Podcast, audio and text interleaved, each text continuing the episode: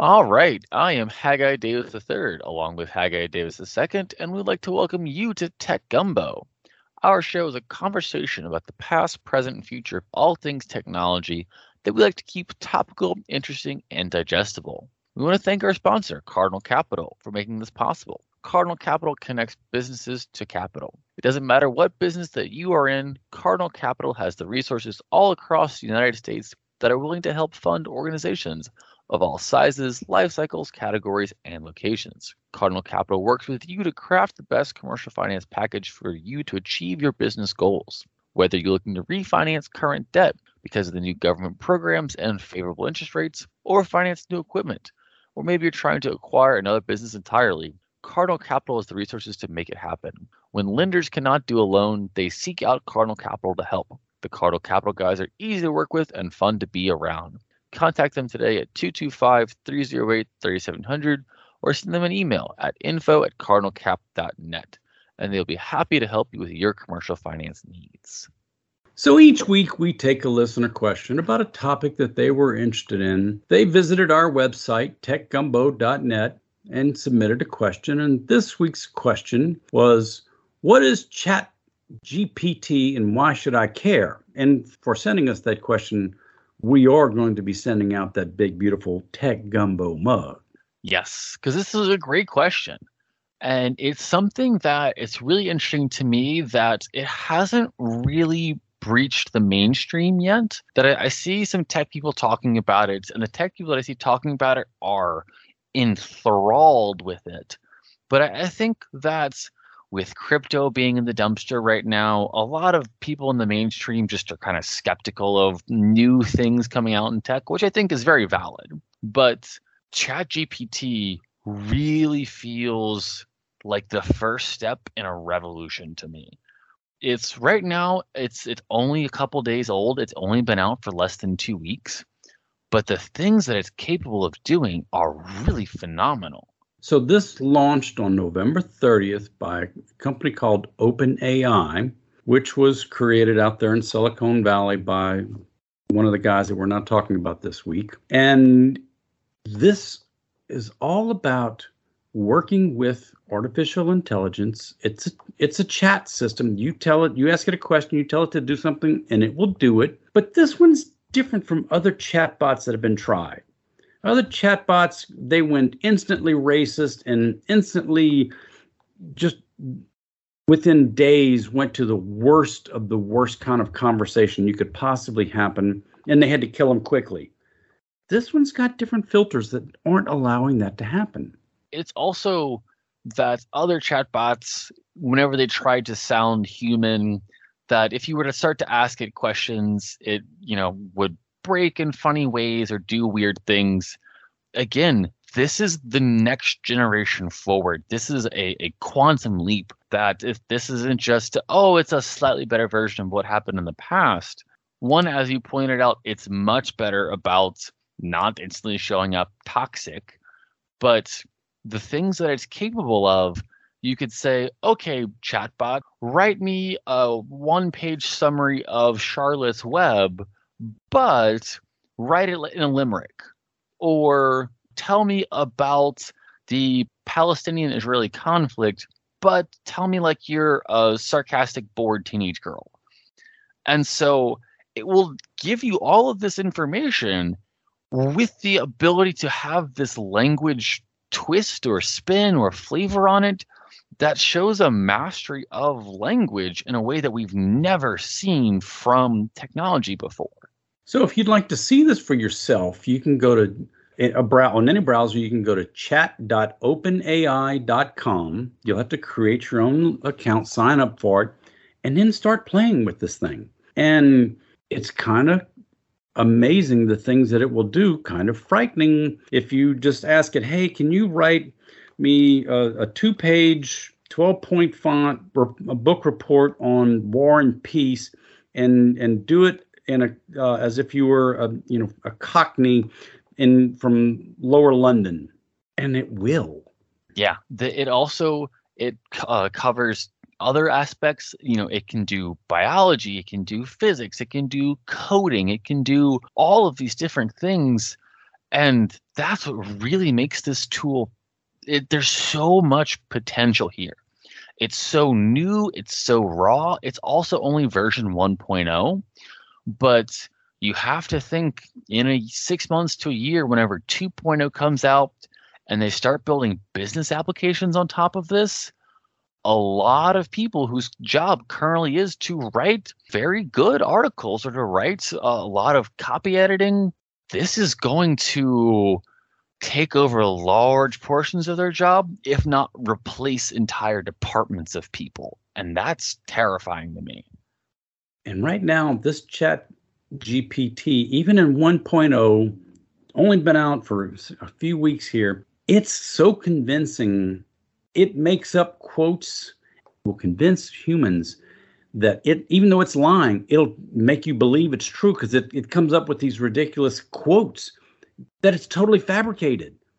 That's another great point, is that not only can you not tell that it's a robot, it also, you can't tell if it's lying, because whenever it speaks with confidence, and it's backs it up with evidence that may be real, may be false. Now you can ask it if it thinks it's true or not, but it will present it as if it's true. It will tell you, oh, I actually think this is only 65% right or whatever, and it will be able to tell you where it thinks it's wrong, but you have to know to ask that question. And so there's still a lot left here. This is brand new. This is just the fresh out of the box. As we said, 1.0, but oh man, I really think this is the future. There is so much here. We've been talking about the AI for a while and that it's coming to replace jobs. This is it. And this will not be the last time we talk about ChatGPT on this show. That is for sure. So we want to thank that listener for bringing this to our attention, and we will be sending out that Tech Gumbo mug. If you want to see the mug, go to our website, techgumbo.net. We'd love to send one to you for asking a question of yours. But the big story we wanted to talk about this week is sports betting online, using apps, using websites. In the past year alone, they have seen an explosion, just a true hockey stick upwards in terms of growth. There was $3 billion in sports betting in just the first half of 2022. That's up 66% from the first half in 2021. And there are only more states that are adopting it. Yes, by the time, like even in Louisiana didn't come online with their sports betting until sometime in August. And so there are a lot of states that could not and did not enact in the first half of the year of that $3 billion. So now that you're up to 31 states, it's going to be massive, massive amounts of money that's coming through. And you got things like LSU and Michigan State that they're taking advantage of some of this money, this gambling money. They're allowing Caesars to advertise and have their apps in the stadiums. And boy, this raises all kinds of ethical questions, because if you're LSU and one of your products is athletic entertainment and you have the gambling app right there, oh, that feels icky.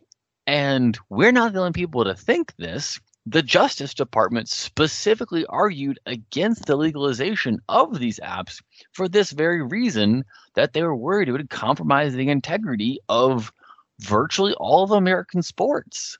But when you're an athletic program like LSU or like Michigan State or like any one of these other programs around the country that are taking these deals, and these companies offer you a 7-figure check so that they can have LSU's brand as part of their advertising, it's tough to turn that money away when you're competing against the best of the best. You need more money to compete with the best of the best. And so here we go. Let's go. And this gambling is just beginning to really spread. Oh, and we see it's the bills that are adopting it all over the country. That there are states wherever there was some form of gambling that was legal, for example, in New York, that prior to the spread of online gambling, it was only legal in very specific areas that were upstate. They were in economically disadvantaged areas, and the idea was that these casinos would help generate revenue. Well, whenever they were considering bringing in this online gambling, people said, well, wait a minute, you're going to pull all of that revenue out of those casinos. Well, the gambling company said, what if we just put the servers there? I'm still, whenever I do sports betting, I'm sitting on my sofa watching the game, or I'm sitting in the bar watching the game. But because it goes through the server on the casino, that still counts, right? But no, because I never win upstate. I never brought my dollars there. And so this really feels like they bent the rules so far that it doesn't even resemble what it was supposed to anymore. And it didn't just happen by accident. There was a big, huge story that the New York Times did about how the state of Kansas got their gaming passed. And this probably 20,000 words, this article that just went on for pages and pages and pages. There's a lot of shenanigans that happened for Kansas to get their gambling. This article does really pick on Kansas here. It shines a very bright light in some very dark crevices here. But you also have to think that Kansas is not the only state where this happened. You really have to think that this playbook that these gambling companies had, they've repeated all over the country. And so there's a lot of things like whenever the gambling companies originally pitched, hey, you know, you can tax this. For example, the state of New York taxes the revenue at 50%. The state of Kansas is taxing it much closer to 1%. And so that's the difference. In the legislature for the state of New York came out very aggressively and said, no, we know we're going to, if you're going to gamble in the state of New York, if you're going to operate this online casinos, the state of New York is going to get its cut. Whereas the state of Kansas wanted to be much more business friendly. And so on several $100 million in bets placed, they've generated several $100,000 in taxable income. Unfortunately, the state of Louisiana had a much better percentage that they're raking in when it was passed, as opposed to what Kansas did. And it's really fascinating how geo-fenced these gaming apps can be. In the state of Louisiana, we had to vote parish by parish. The rest of the country, you call them counties. We call them parishes here. But if you're in a certain parish, they said those voters turned that down. Well, I can take my app if I'm gambling here in East Baton Rouge Parish and drive into one of those others. My app will not work in those other parishes. It's that geo-fence down to, it's not about where the server is in Louisiana.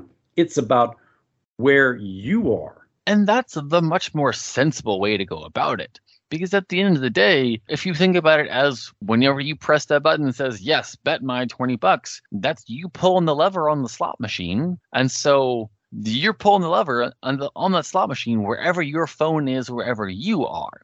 And so whenever you look at what is your taxable percentage, if the East Baton Rouge parish says that we're taxing at this rate and West Baton Rouge Parish says they're going to tax at a different rate, your phone knows all that. Your phone knows what Wi-Fi you're on or what cell tower you're hitting. It's very possible to narrow that down. And so, yeah, I'm sure that was part of the whole package, was that being able to specify who gets what portion of the taxes whenever they do finally cut that tax portion off the top. And if you think this is just kind of something that may be happening, you've obviously not listened to any kind of sports talk radio, because every sports radio host has at least one bookie per show that talks about the point spreads, the over and under, the money line, and it's so amazing to start tracking these people and how absolutely accurate Vegas really, really is. One, they didn't build all those casinos in the desert out of nothing. But two, I am sympathetic to the talk radio hosts who are bringing on all of these gambling numbers, because it gives them structure to their conversations. That if you say, I think LSU is going to win big here. Well, are they going to win by 10 or are they going to win by 17? And then now all of a sudden you're having a conversation about, okay, well, I think LSU is going to be up by a touchdown here, but I don't think that they can close it out. And so maybe they go up by 20 at one point in time, but they give up that late touchdown. And now all of a sudden you're giving a lot more structure to conversation. You have numbers and, you can build narratives around these things. If you're a talk radio host, this makes your life a whole lot easier because now it's not just you trying to pull things out of thin air. You can say, oh, well, Vegas on Monday said they were a 1-point favorite, but the line has moved and they're a 4-point favorite. And so now you can talk about what is public perception of this event. And it's just so many different layers and so many different ways you can come at this now. I get why that is happening. Oh, sure. It makes for great content. These guys who have 2-3-hour shows every day, they've got to fill a lot of time. And boy, now there's just another way to talk about sports in a bigger, more robust way. That's great. It's fascinating, though, when you're hanging out with some friends, watching a game, and they're all pulling out their phones and they're wagering, is this going to be a running play or a pass play? It's that instantaneous betting. It's, okay, I'm just betting $1 that, okay, we're going to get, it's 3rd and 1. Are they going to get the first down? Bet $1, yes. And it's such an instantaneous, such a quick, fast-moving event that you're not even watching the game. And that was another one of the major concerns, another one of the major things that oppositions to this bill that you are going to atomize gambling. You're going to put it in everyone's hands and you're going to make it faster. These are all the wrong things to do. We know gambling is addictive.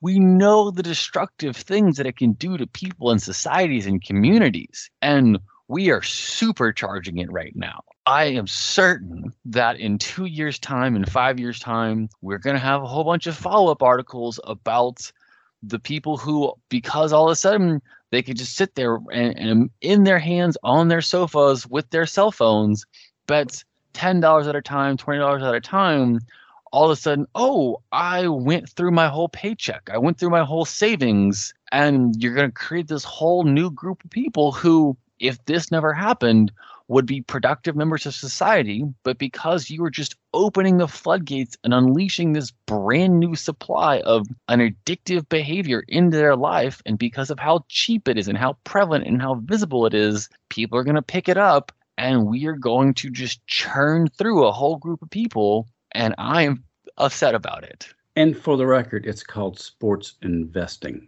It's not gambling anymore. It's sports investing. And you can just do $1 bets. Just $1. I'm only going to do five $1 bets is all I'm going to do tonight. And then you win those 5. And well, if I won those 5, I'm going to try tomorrow night. Now, I went 3-2, but I still won. I'm only doing $1. And then a month from now, I'm 25 and 15 on my betting. If I had been doing $5 bet instead of $1 bets, how much more money would I have made? And then all of a sudden you go from 25 and 15 over a 1-week period to a 10 and 30 streak. Now you've lost a lot of money. And it's not a lot of money because you're only betting $1 at a time. So, but then when you hit that hot streak and that $1 bet turns into $10, which turns into $100, and yes, that's when you start getting in trouble. It's also really important that these gambling companies are throwing out hooks. They're throwing out bait. If you've seen the ads, you've seen your first bet is free. Your first bet up to whatever is free. The reason they can do that, 1, they know they're going to make money on you long term. 2, a lot of companies have put into these legislatures, put into these bills that they can have those losses be tax deductible. Those specific types of free enticement betting, we are socializing those losses so that we, the taxpayer, are paying for people to have that first little taste of that addiction so that the company can make more money on it on the back end. This is something which needs a whole lot of regulation attached to it, and it is just being thrown wide open, and you just have to know that 2 years, 5 years, 10 years from now, we're going to look back on this and say, man, we should have done that a little bit smarter. So if you're using DraftKings, FanDuel, BetMGM, Caesars, BetRivers, Barstool, or WinBets or whoever, be careful out there, folks, because they're making it really, really easy to take as much of your money as that you want to give them. This is a business. They are going to make money off of you. Yes, they will. And we want to thank General Informatics for sponsoring our show. General Informatics is an information technology firm with a mission. And that mission is to make our clients even more successful through the best use of technology. Based in Baton Rouge, Louisiana, General Informatics is a premier IT managed services provider, delivering exceptional managed IT solutions to a diverse base of customers from Texas to the Carolinas. From the beginning, we have maintained our commitment to meeting the growing needs of our clients through the continuous use of innovation. With over 20 years of experience and a team of 120 plus employees, including technicians, engineers, programmers, and designers, GI has evolved to become the leading IT partner of businesses, schools, and government agencies. Our managed services teams can run your digital infrastructure or support your team on an on-demand basis, letting you focus on your business's strength. This has become a proven formula, so proven that 98% of our clients continue to do business with us year after year. Whether you need new IT services, new technology, or you just have a question, visit us on the web at geninf.com. And if you enjoyed our show today, we're here on Talk 107.3 FM every Saturday at 4, and the show will rerun Sunday at 4. If you missed any part of our show, or you would like to hear any of the previous episodes, check out our podcast, which is available on most every platform, including Google Podcasts, Amazon Music, TuneIn, Stitcher, Podcast Addict, Overcast, Player FM, and more. And when you're there, be sure to subscribe so you'll be notified every time a new episode is posted. If you like our show, if you have some suggestions or want to submit a question, let us know by visiting our website, techgumbo.net. Thank you for listening to Tech Gumbo.